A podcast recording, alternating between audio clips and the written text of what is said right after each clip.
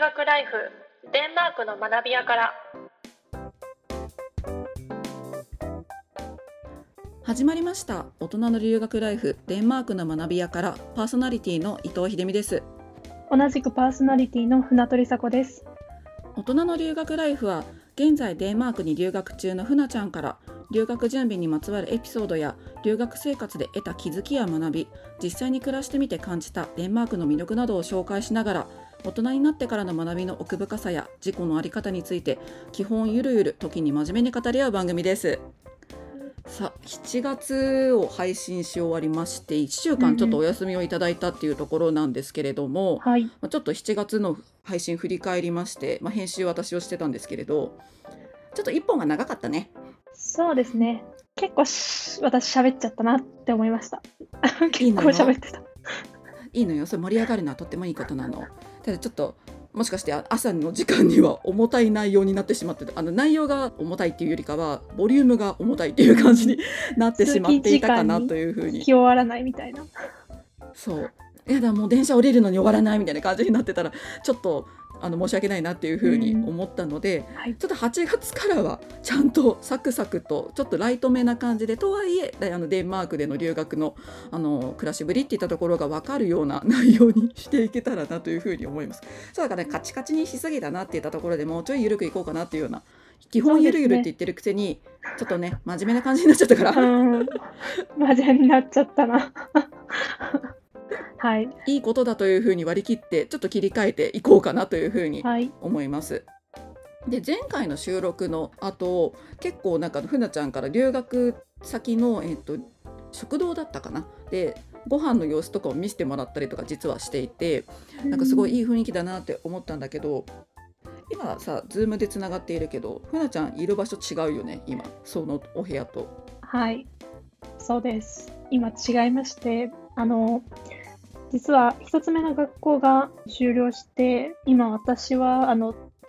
デンマークを脱出しまして、脱出って言い方ちょっと悪いんですけど、デンマークを飛び出しまして、フィンランドはヘルシンキにおります。おーあれムーミンの生まれた。国で合ってる？よかった合ってた いつもねムーミンの生まれた国で合ってるよねって今すごい探り探りのところで言ってしまったけどよかった合ってたえじゃあ留学して1校目が終わったところか本当、うん今さっき言ってたけどそうですお。めでとうございますありがとうございます。その後じゃあすぐにフィンランドに行った感じ？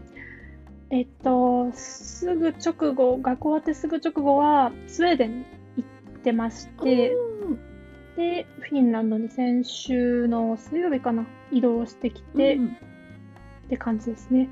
へえじゃあちょっとなんかその辺りのことも聞きたいけれども8月についてはじゃあせっかくのタイミングなので1校目が終わったっていったところであの1校目どんな学校生活を送ってたのか学校生活学生生活を送っていたのかっていったところを聞いていきたいかなというふうに思います、はなので3週にわたってホルケホイスコーレのの生活について聞いていこうかなと思います。で今回はとホルケホイスコーレの学生が過ごす1日の流れっていったところをぜひ聞いてみたいなと思って、まあ、前回といいますか7月の時の放送で言ってたのはまあそのホルケってすごく先生も一緒に共同生活を送りながらもどっぷり学びに向き合っていくっていうしかもその学びも与えられるっていうよりか自分で何を学びたいかも自分に問いを立てながらやっていくっていうような生活だったけども、うんまあ、とはいえ学校生活ってどんな感じっていうのがなかなか想像つかないかなっていうふうに思うのでどんな感じで一日過ごしてたのかっていうのを聞いてみたいです。はい。えっと、主な一日のタイムスケジュールお話しすると、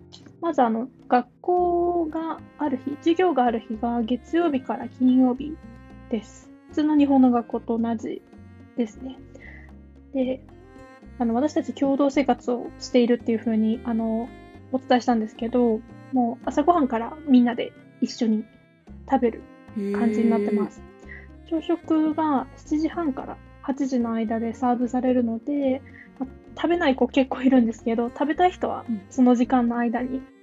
まあ、こうん。うダイニングホールに行って、自分で好きなものを取って、で食べる。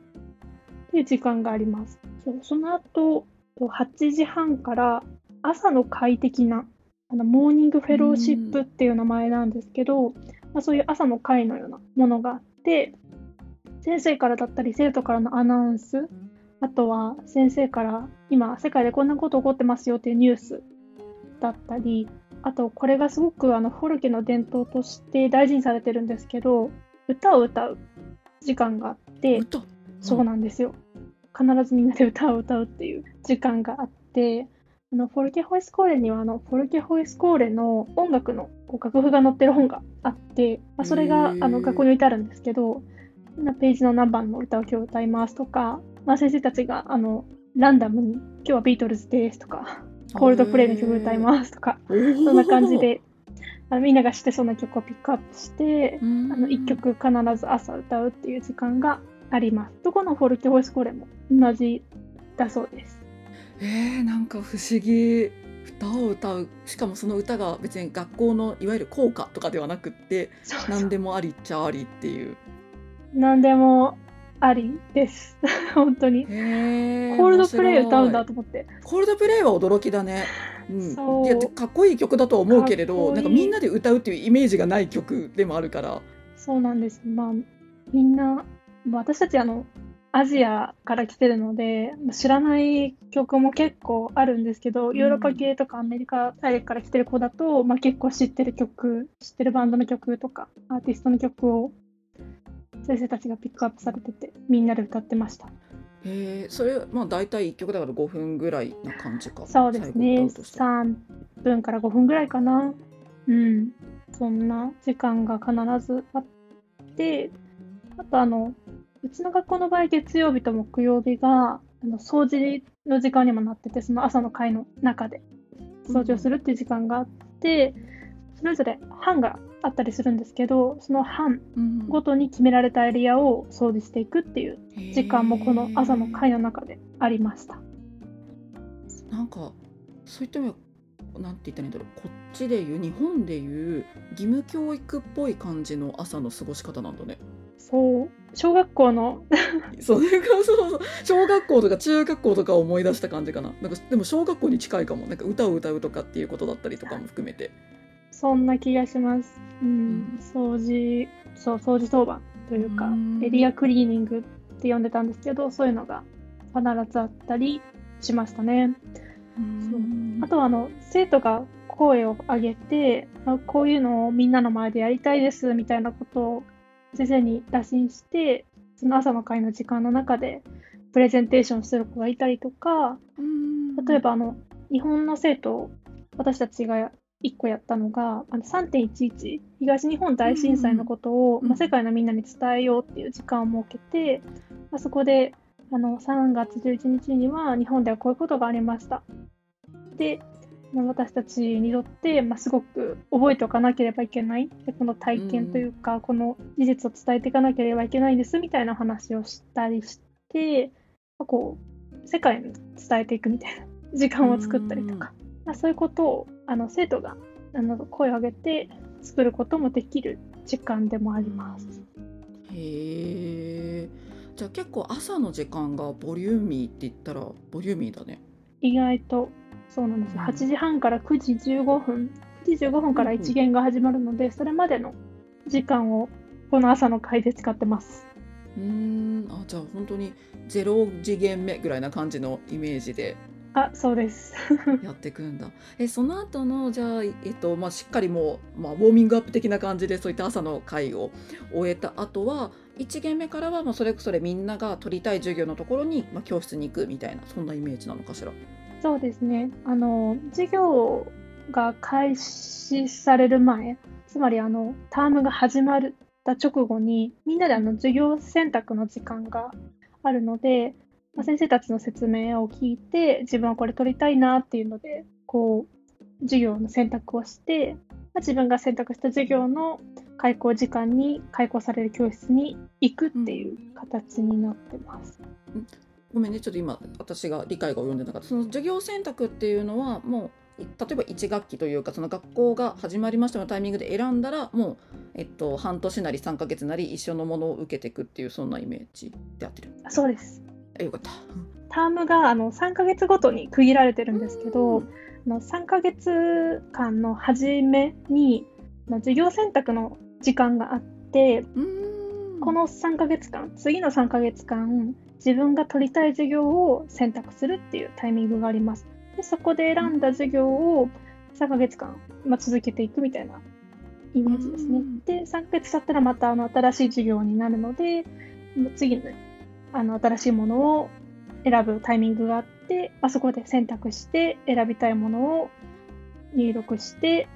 うんでまた次の自分の時間割を作るみたいな、そんな感じです。そっかじゃあそのあたりの授業のつあのどういう構成にするかっていったところは大学生っぽい感じなんだね。そうですね、すごい大学っぽいですね。ただあの、うちの学校はこういう形なんですけど、他のフォルケホイスコーレだと違う形式をとってる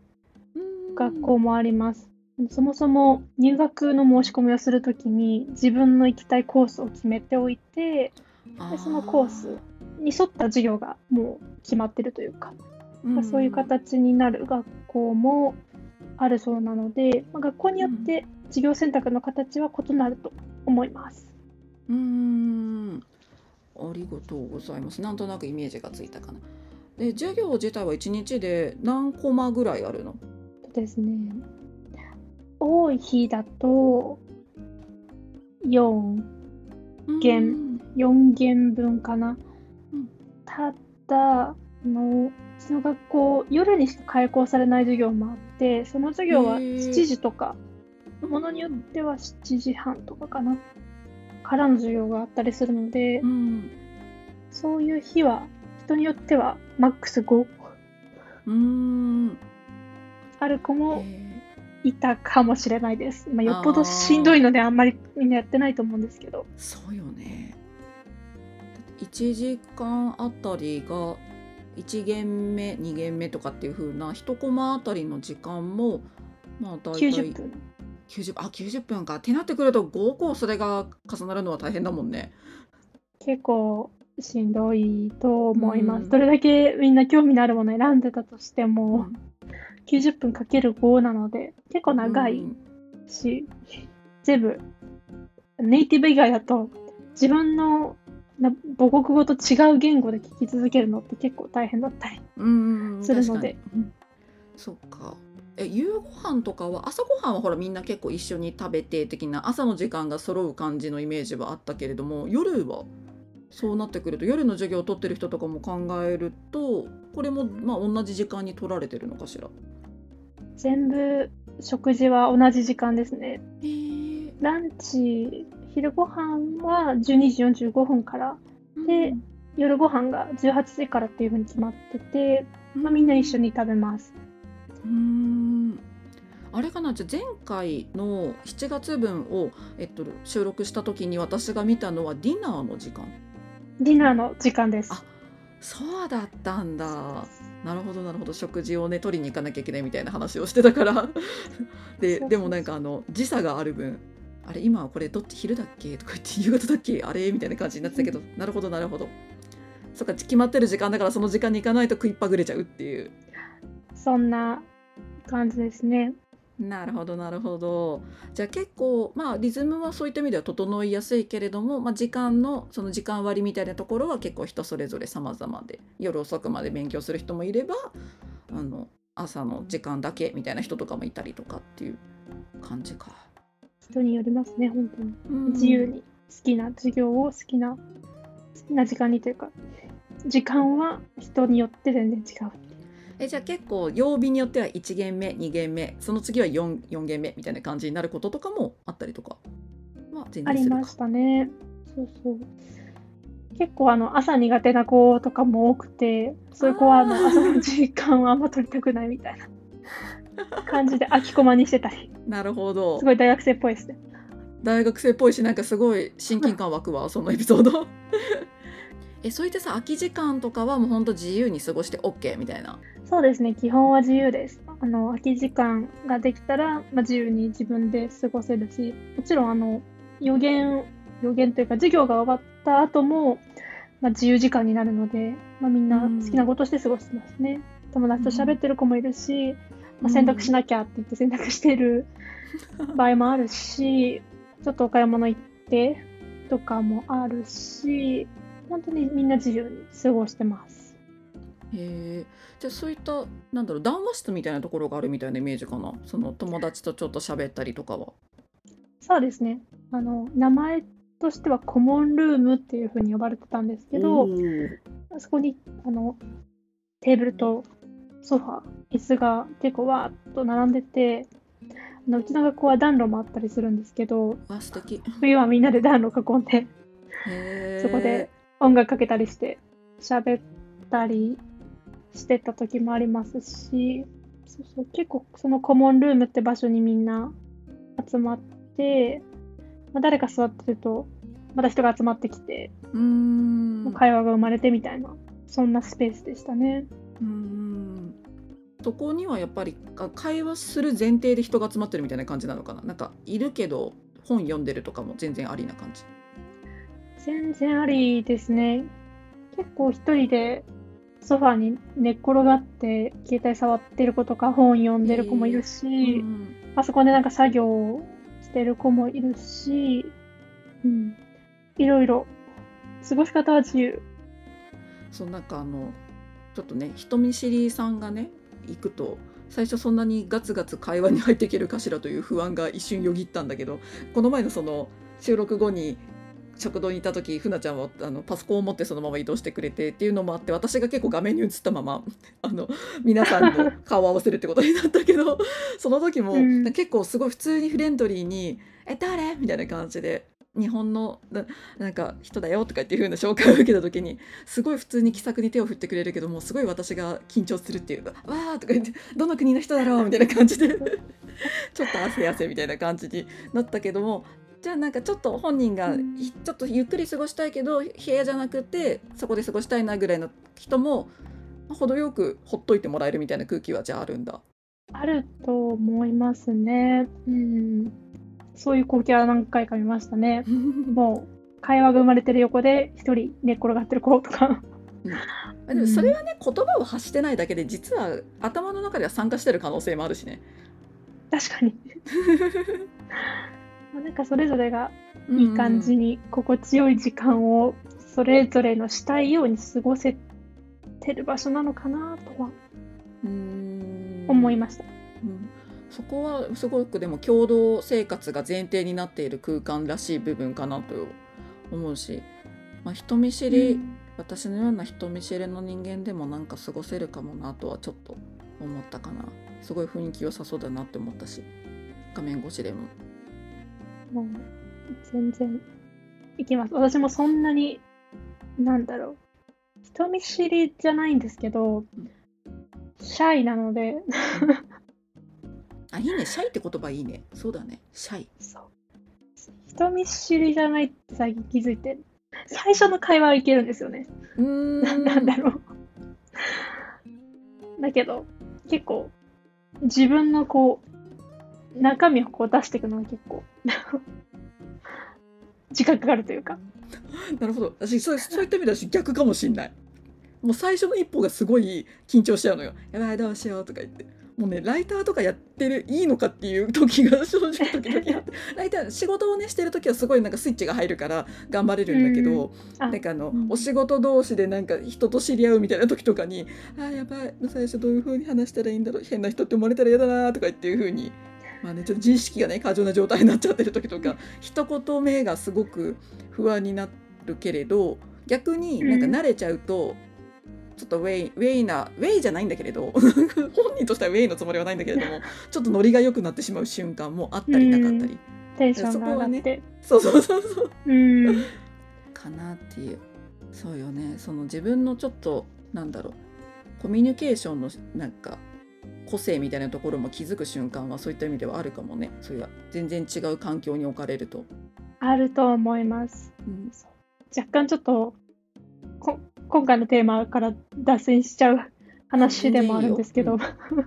なんでしょうね。本当に仕事をしてきてで仕事関係の人との人間関係を、まあ、ここ5年ぐらい、うんうん。うん構築してきたのと学校生活っていう場に戻って人間関係を構築するのとではうんうん。なんでしょうちょっと違うなって思って。なんか仕事の場だとなんか自分の役割というかうん、どこのどこどこの会社の何をやってる誰々ですみたいなのがもあ分かーうった状態で人と会うと思うんですけど、